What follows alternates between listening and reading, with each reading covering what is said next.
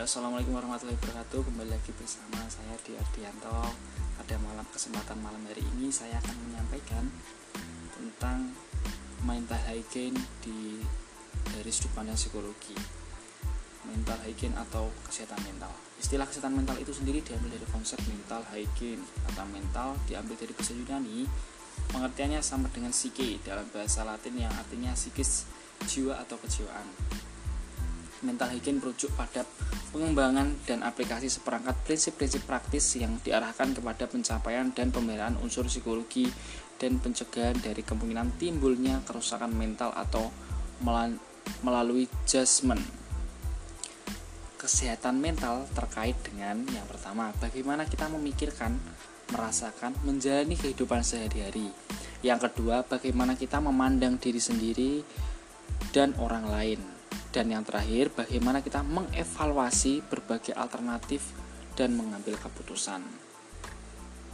Seperti halnya kesehatan fisik, kesehatan mental sangat penting bagi setiap fase kehidupan. Kesehatan mental meliputi upaya-upaya untuk mengatasi stres, berhubungan dengan orang lain, dan mengambil keputusan.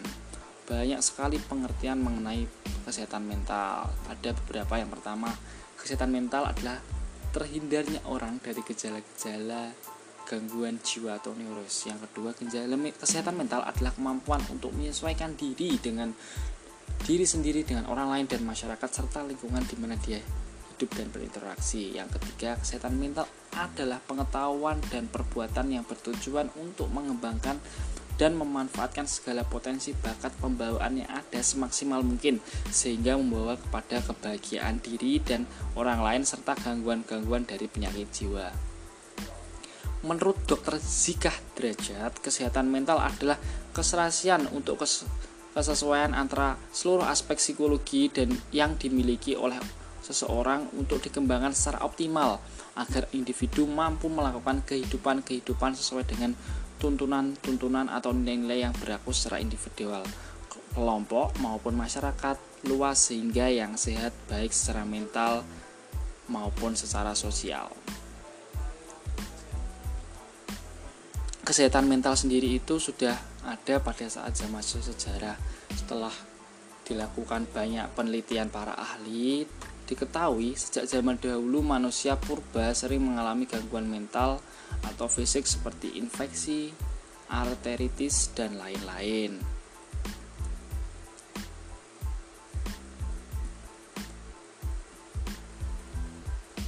Menurut Kartini Kartano berpendapat ada 3 prinsip pokok secara umum untuk mendapatkan kesehatan mental, yaitu yang pertama pemenuhan kebutuhan pokok.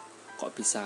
Setiap individu selalu memiliki dorongan dan kebutuhan pokok yang bersifat organis, fisik, dan psikis, dan yang bersifat sosial.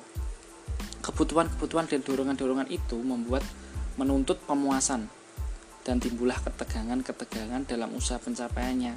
Ketegangan cenderung menurun jika kebutuhan terpenuhi dan cenderung naik makin banyak jika mengalami frustasi atau hambatan-hambatan. Yang kedua, ada kepuasan. Setiap orang menginginkan kepuasan, baik yang bersifat jasmaniah maupun yang bersifat rohaniah. Dia ingin merasa kenyang, aman, terlindungi, ingin puas, dan dalam hubungan seksnya ingin mendapati simpati, diakui harkatnya. Intinya, ia ingin puas di segala bidang, lalu timbullah sense of importance dan sense of mastery, kesadaran nilai dirinya dan kesadaran penguasaan yang memberi rasa senang, puas, dan bahagia. Yang ketiga, posisi dan status sosial. Setiap individu selalu berusaha mencari posisi sosial dan status sosial dalam lingkungannya. Tiap manusia membutuhkan cinta kasih dan simpati, sebab cinta kasih dan simpati menumbuhkan rasa diri aman, assurance, keberanian, dan harapan-harapan di masa mendatang. Orang lalu menjadi optimis dan bergairah. Oleh karena itu, individu-individu yang mengalami gangguan mental biasanya merasa dirinya aman. Mereka senantiasa dikejar-kejar dan selalu dalam kondisi ketakutan. Dia tidak mempunyai kepercayaan pada diri sendiri dan hari esok. Jiwanya senantiasa bimbang dan tidak seimbang. Terus di sini ada penggolongan. Penggolongan kesehatan mental yang pertama adalah gangguan somatoform. Gejalanya bersifat fisik tetapi tidak terdapat dasar organik dan faktor-faktor psikologi.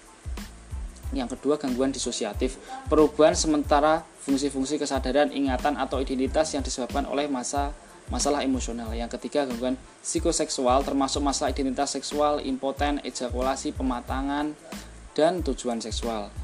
Yang keempat, kondisi yang tidak disantumkan sebagai gangguan jiwa, mencakup banyak masalah dihadapi orang-orang yang membutuhkan pertolongan seperti perkawinan, kesulitan orang tua, perlakuan kejam pada anak.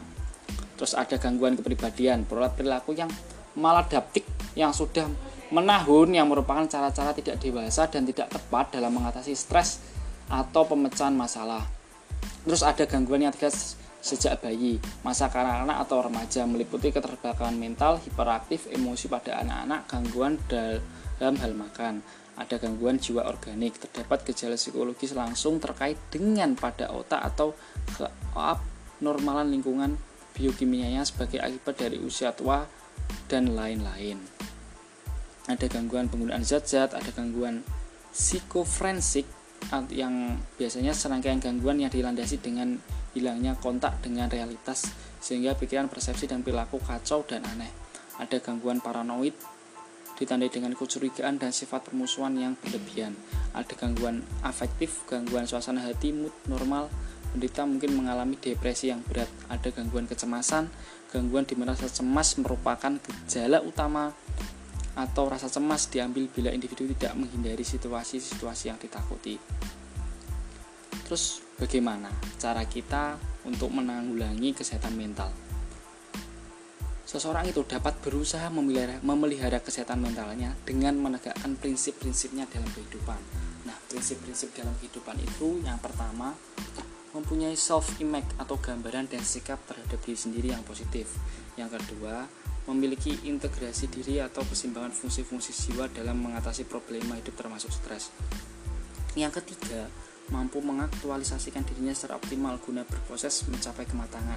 Yang keempat, mampu bersosialisasi atau menerima kehadiran orang lain. Yang kelima, menemukan minat dan kepuasan atas pekerjaan yang dilakukan. Yang keenam, memiliki falsafah atau agama yang dapat memberikan makna dan tujuan bagi hidupnya. Yang ketujuh, pengawasan diri atau memiliki kontrol terhadap segala keinginan yang muncul. Dan yang terakhir,